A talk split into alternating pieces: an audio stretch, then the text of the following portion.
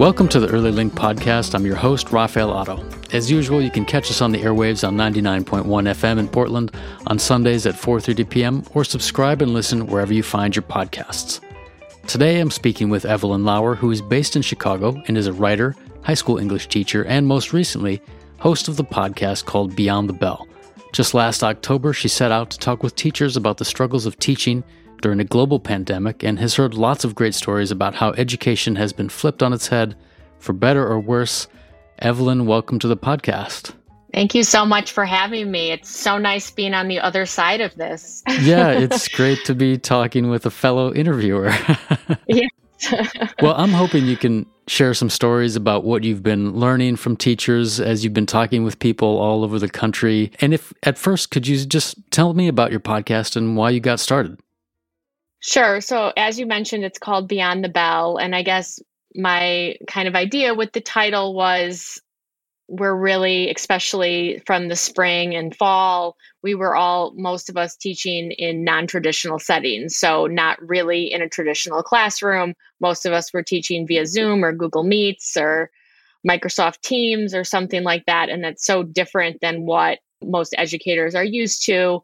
And one of the standards of school is the idea of the bell. And we're now beyond the bell. It's like everything that's happening outside of a traditional classroom. So that was kind of the idea for it. But really, I wanted to focus on how teachers are teaching during the pandemic and the effects of that. Because, like everything else during all of this, our lives have had to change so much. And no one ever expected that you could actually teach from home many of us have been doing that for so long that now we're transitioning back into the classroom and trying to do both at the same time. And so it's just the idea of like, how did the pandemic affect education and teaching? And to see teachers' stories about their experiences and to sort of document that was my idea. And we've just passed the one year mark for when things shut down. So, Tell me, what are some of the stories that stand out when you're talking to teachers about what this transition has been like and what they've had to go through to make the classrooms really come alive for their students? Yeah, I mean, most of the educators that I've talked with are secondary school educators. And I think that at the secondary level, our experiences with teaching during COVID have been perhaps different than some elementary school teachers. At the high school level, we're dealing with an extreme lack of engagement from the perspective of the students turn their cameras off. So, most of the day when we're teaching on Zoom, like I teach via Zoom, students' cameras are turned off. And so, the number one thing that I've heard over and over again with all of the teachers that I've spoken with on the podcast is this idea of engagement. So, what does engagement look like when you can't see students' faces? Everyone feels a real loss about that for sure, but also has made us really kind of think about even when students are in our classroom, they're physically present. How engaged are they really? And how do you measure engagement? Because we have all had students who are physically there, but really aren't there. Right. And so having to find new ways to engage students using different technology or the use of the chat. So maybe they're engaged in writing in a chat box, but not engaged by unmuting themselves or showing their faces on camera. So I would say the engagement piece is probably like the number one thing that I hear educators talk about. And then versus like when I have spoken with primary school or even middle school teachers, the engagement piece seems to be higher, meaning that they're more accustomed to seeing their students' faces, and the students seem to sort of want to share their whole day, maybe overshare, like sharing what they had for lunch. Can I go to the bathroom? And all that kind of management that's probably happening. So it seems like there's extremes based on the age of the students that teachers teach. There seems to be a shift as kids get a little bit older. They move through fourth, fifth grade, start to get into middle school, and then something changes there it seems like, and how kids want to be seen on camera or how they're engaging online. What have you heard about that? Yeah, I mean, it seems like there is an anxiety piece, I think, or an embarrassment. And maybe it's because their face is like back at them. and I'm sure adults feel it too. Like we've all been on Zoom more now than we ever have. But Zoom fatigue is real. Um, yeah, exactly. It's very real. I think too, it's also a peer pressure thing. Students don't want to be like the kid that has their camera on, or one of a few kids that has their camera on, almost like the kid who has the camera on is like the teacher's pet or something like that. Right. And so I do think a lot of it is peer pressure, even though, yes, there are some real technical reasons why students have their cameras off due to Wi Fi issues, or if they have their cameras on, they can't do anything else in terms of streaming or they can't unmute. Or I do think there's some cases of students being embarrassed about their surroundings in terms of their home life or the home background noise. If there's many other people living with them and there's grandma and grandpa and mom and dad and whoever in the kitchen. And so I do understand why, as students get older, there's a little bit more consciousness of their environment and what's going on around them. I do also feel that teachers also we kind of laugh about it because it's this sense of this is this generation that is constantly taking selfies and putting them on social media and taking like snapchat pictures and sending them to their friends, yet they don't want to show their camera on screen. So there's a little bit of irony in that for us adults of like, we don't get it. You guys are always showing yourselves to the world, but that's controlled. Yeah. They're like controlling it. And I think there's like this a little bit of fear or panic of like, what is someone going to say about me if they're seeing me in my setting. Or I know my high school students are literally at an 8 a.m. class, they're still in bed. Yeah. They're probably taking the call from bed. I have students that are taking the call from work. Right. So they're actually trying to work and go to school at the same time. And they're like multitasking. Right. And so they're not going to put their camera on because they don't want me to know that they're at McDonald's serving french fries or whatever. So right, right. there's some of that going on too at the high school level. Teaching is hard no matter how it's done. In person is difficult. Distance learning has been difficult. Uh, we weren't really sure it could be done. It's been done now for just about a year. But hybrid, you've talked about this being really the most difficult option. Can you say more about that and what those environments have been like? Yeah, so I'm in my third week of hybrid. And honestly, today I had one bright moment and I'm riding a high from it still because so little engagement online. And I had four students in the classroom today, and the rest are online. So I might have 20 students online and four kids in the classroom. So when I say hybrid, I'm saying it's not even half and half. Wow. It's leaning way more towards the remote side. And that's pretty much the case with all of my classes. Like I might have four students, some days I only have one student. And so your energy is really still going online. And trying to juggle that is very difficult because you have real bodies in the room that you want to make connections with but you have the majority of the students still online, but they're black boxes. Right. I can't see their faces, but the kids in front of me, even though they have masks on, I can see their faces. And the beautiful moment happened today. I teach a digital storytelling class, and the students had to turn in videos, and we were watching some of the videos. And I showed this video of the students a day in the life video. So they had to show us what a day in their life looked like. And at the end of showing the kids video and the kid was in the classroom but everybody was watching it the kids in the classroom clapped like uh, applauded it right. and i was like and then i say oh my god the kids in the classroom are clapping i literally said it out loud to make sure the kids at home knew what was going on because they probably hear the clapping but not see it and it was kind of this beautiful moment that reminded me of like what real school used to be like when you had a classroom with 30 kids and like everybody liked something and they would clap and their engagement. Right. And I was like, wow, it just sort of happened naturally and organically. But that's kind of what has been missing from remote. And this was the first instance in hybrid that it almost felt real. Yeah. Because there was that sort of energy component. Um, it was kind of a, a neat moment for me. And I was like, okay, now how do I ride this into the next class? But the hybrid is difficult or has been a challenge because, and I'm sure it's a challenge even when you have more kids in the classroom because it's a constant tug of war of the kids at home need attention, but the kids in the classroom need attention. And then there's the tech element layered on it, like making sure everybody can hear each other.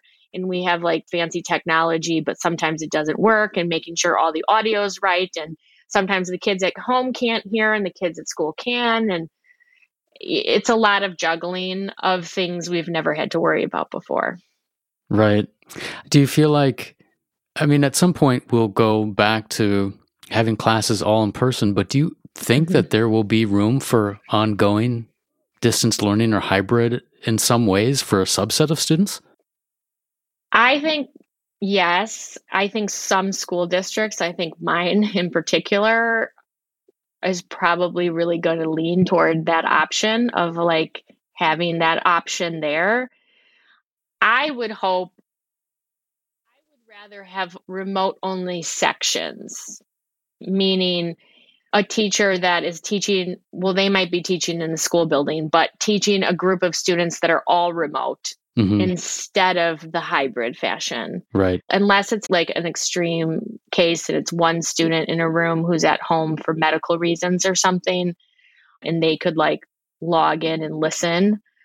But to feel a part of something still, I really, in order for the teacher to do what they do best, which there's a magic to it, cannot happen some of the magic is lost in the the two different worlds. Sure. Trying to merge those two worlds is really hard. I think the goal should be to get kids back in the school, but I think we've learned a lot about technology and about distance learning for those extreme cases. And I think more schools should offer remote options for students that do well in that setting or need to out of necessity, but not forcing the teacher to be hybrid. Does that make sense? What I'm yeah, suggesting? That makes sense. And I'm curious if you think about that, you know, because I know you're teaching high school, but do you feel like those kinds of options could be available all the way down to kindergarten? Yeah, I mean, I think so. Obviously, at the kindergarten level, the social emotional piece is so important in terms of engaging with other students, uh, other kids, right? But if a student that needs to be at home for some reason, medical reason, if there was a remote kind of section where they could learn the basic skills in terms of reading and math and letters and all that kind of stuff. I mean, clearly, a lot of primary school teachers across the country have had to teach this age group now via Google Meets or whatever. Right. So they're figuring it out. They can do it. Kids are learning. Maybe it's not the best environment for them to learn, but some kids are doing really well that way. I, I have a hard time as a parent thinking about wanting to have my kindergartner online, if that yeah. makes sense. Like, I'm as a parent, I'm like, why would somebody want to choose that option? Yeah. At the high school level or middle school level, there's a little bit more things that might be going on with a student in terms of social emotional needs or medical needs or mental health needs that might necessitate a kid needing to be at home. Yeah, I know my third grader is pretty excited about going back. They're going to be going back into a hybrid model in a few weeks here in Oregon. My middle schooler, less so, less excited about that opportunity yeah. at the moment.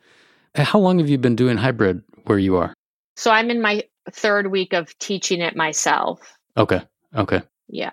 So it's still relatively new. It's very new. And I think it really depends on what, like my own children, I have a third grader and a sixth grader, and they're in a hybrid model as well. But half of the kids are back in the classroom at once. Right. So my third grader, there's like 15 kids in the classroom, and then the rest are online to me, that's 15 kids in the classroom is a whole different feel than having two kids in the classroom, which is what I'm dealing with at the high school level. Right. So, in this few weeks, What have you learned? Do you have advice for other teachers? Like, given what you've learned in the past few weeks going hybrid, what would you suggest for oh man for other teachers? um, they, this is what I, I need the advice. Um, I'm I'm still so new at it. I mean, I guess my main advice is there are teachers who are very hesitant, like this isn't worth it. What's the risk? Is the reward worth the risk? I would say it is from the perspective of getting to see actual bodies and actual faces in a room, in a classroom, is energizing. You will get more energy off of just being in the physical space than you ever have teaching on the computer. That in and of itself has been very rewarding. The actual teaching component, I don't feel like I'm doing very much differently than I was when I was teaching remotely because of my number situation. Right. I mean, just go easy on yourself. And I keep telling myself there's only two months left in the school year. So I can do anything for two months. I'll figure this out. And just when I have it semi figured out, it'll be summer. And then God knows what's going to happen in the fall. Right. So, but it is good being back in the building and just like feeling like a teacher again from that perspective. You talked about the social emotional component a little bit, and I'm hoping you can say a little bit more because one of the things that you've talked about is that the education system, like we're really going to have to be dealing with the social emotional impact on kids, not just for a few months, but for a while, probably for years to come, about mm-hmm. their experiences in this pandemic. Can you say more about that and maybe what you've heard from other teachers as well? Yeah, I mean, I just think to not be in a physical school for over a year for some of our students across the country and not have all the support that happens in public schools and to not have the extracurricular activities and the clubs and the sports and just the engagement that happens in the hallways. I just think that that is a detriment to all of us and to the students and the kids especially i think we are going to have students in the fall who because they've been remote learning and doing it successfully whatever that means for them and kids with anxiety or severe social anxiety already are going to be like i really don't want to go back to school Right. I'm doing okay. Like I'm getting A's and B's this way. And I don't really want to deal with all the social pressures. And they already had maybe a 504 for anxiety and social anxiety. I've had parents tell me in conferences, my daughter loves this kind of thing. Yeah. So. I think there's going to be parents maybe that ask schools to be like, can we keep doing remote because it's working for my son or daughter? So then those are conversations that are going to ha- have to be had. And then students that do come back who just struggle with interaction with other kids, not wanting to see some of their peers because those interactions might be awkward. And then you have the whole mask thing and worrying about COVID on top of it. And then that even goes for the younger grades of the young children who haven't been around other kids and who have really forgotten what it's like to be in school. Right. So sitting still at a desk, if that's the case, interacting with other kids, sharing, leaving mom and dad, like transitions, I mean, which are already hard with some of the kindergarten preschool ages of like drop offs of like kids not wanting to go because they're so used to being at home with their parents, separation anxiety, like anxiety in general, I think is going to be something that schools where we're probably going to have more and more 504 diagnosis with anxiety in the next year than ever before and there's already so many. Some of my colleagues and i were talking this weekend of like when teachers are making accommodations across the board already does the 504 kind of become null and void? Meaning like what's the point of the diagnosis from the school's perspective if the accommodations don't matter because we're accommodating for everybody for the same reason.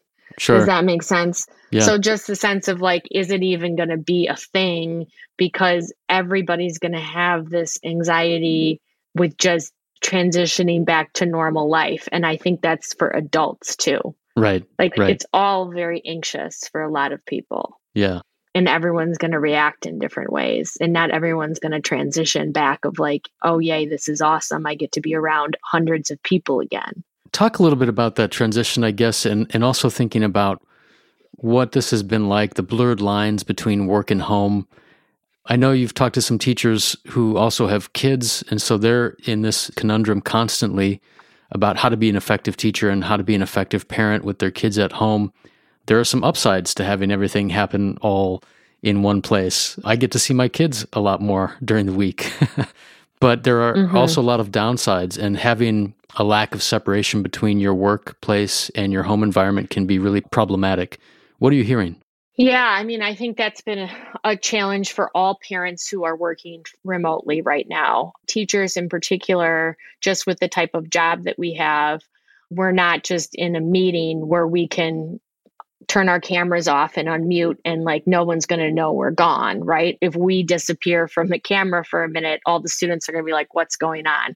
So, one of my most recent episodes on the podcast, I interviewed four working moms who are also teachers and with young children. And all of them talked about this blurred line and how difficult it is, and how, you know, one mom talked about how she has a three year old son who really is struggling with separation anxiety right now. So every time she walks into her office to teach, her son is screaming for her on the other side. And so she's trying to teach her class, but she can hear her son screaming on the other side of the wall and how difficult yeah. that is for her to try and hold both places at once.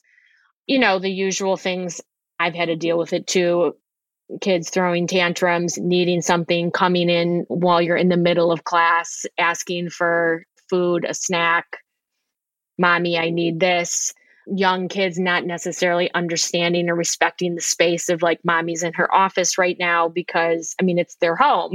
so. I think that's really been hard for teachers who also have their kids at home because they feel constantly torn and pulled between being a mother and uh, you know or being a parent and being a teacher on the plus side, like you mentioned too, I think especially teachers with a little bit older kids who are a little bit more self sufficient, and I'm in this boat as well, being able to have your own children at home, it's been nice to kind of be more involved in their education. And mm-hmm. I know from the teacher's perspective, what's funny, the kindergarten teacher I interviewed on my podcast talked about the other side of that and how she was like, all the parents know everything I'm doing. So they're hearing everything I'm saying. They're literally like, I see the parent come into the Zoom call to like help with something.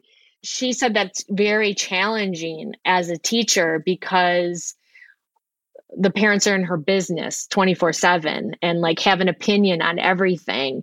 I don't see that as much at my level, but I will say that parents are more involved as a whole, I've noticed with their kids' education than ever before because they're hearing bits and pieces of it. They walk by on the way to get coffee and they hear, Oh, what are you doing in math class or whatever? So it's been interesting right, right. as a parent and as a teacher, but I did think from the kindergarten teacher's perspective, like, yeah, I bet. Because those kids need help even like logging into their computer in the morning. They're probably sitting at the kitchen table with their iPad or whatever. And the mom's probably right. sitting right next to them. So if you look back, you think about this past year, do you feel like there's anything that we could have done differently or our systems could have done differently? And I know things have varied all, all over the country. There's been different approaches from state to state. So it's not like there's just one approach to take a look at. But do you feel like some things could have been done differently to handle the way we've approached teaching and learning during the pandemic? I mean, in general, I think school, individual school systems and teachers have done an amazing job of just figuring it all out, right? So, like the fact that we all learned different technology and we have been able to transition, I think is pretty incredible if you think about it. I mean, I guess my hope more is like, I hope some of the conversations that we've been having and the way that we use technology to aid the classroom and engage students doesn't disappear. So, one of the things that, like, conversations that are happening in our district, this idea of people think that teaching means standing in front of a classroom and handing out papers. And if right. I'm not physically exchanging papers with the students and having them fill out a worksheet, then I'm not teaching. So, can we let go of some of that? And are some of these new tools that we've learned, like Pear Deck, for example, can we continue to use these tools to engage kids and that doesn't get lost when we go back in the classroom so that's like kind of my hope is like what can we take the good from what we've learned from all this and like it doesn't disappear moving into the future in terms of like what schools could have done differently in general I still feel like I'm too much in the thick of it to like answer that truthfully in terms of on a whole scale level. I think that this is the right time in education to make systemic change.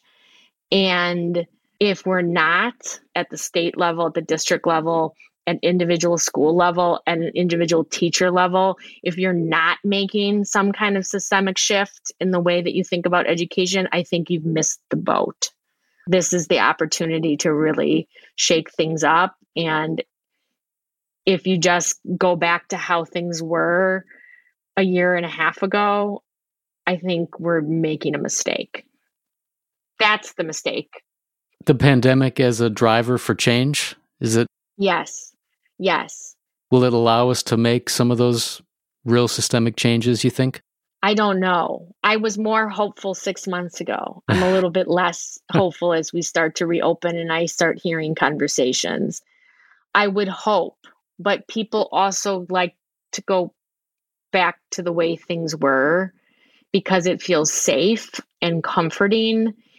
And if if schools aren't really looking at how you like we've all had to blow up our schedules. I mean, the other main thing of all the teachers I've talked to, every single school district has a different crazy schedule. Right. Okay. Like crazy schedules. They've all reinvented the wheel. And now we're just going to go back to the same old schedule we had before that at some schools maybe wasn't working. We need to rethink the school day and we need to rethink how students are spending their time, what's important. That's the other thing that so many teachers talked about is we've had to rethink our curriculum and narrow it down to the essential skills. And that's what I think all schools need to do. What is essential? What do we want kids to come out of our, you know, learning environment knowing? Right, I think right. there needs to be more of a focus on social emotional. I think there needs to be more hands on learning. I'm all about project based learning. I want to see more excitement like that instead of just, okay, let's go back to handing out worksheets.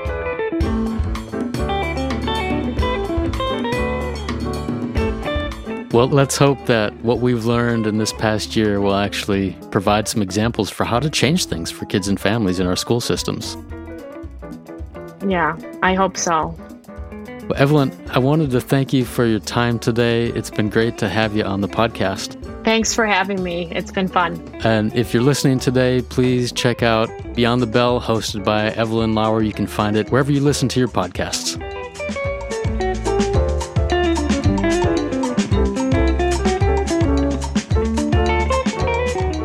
Brought to you by Children's Institute. We're at work transforming early learning and healthy development for young children and their families in Oregon. Tune in on 99.1 FM on Sundays at 4:30 p.m. or stream these segments wherever you find your podcasts. You can also find episodes on the Children's Institute website at childinst.org. Pay us a visit, sign up for our newsletter, or connect with us on social media. Thanks for listening.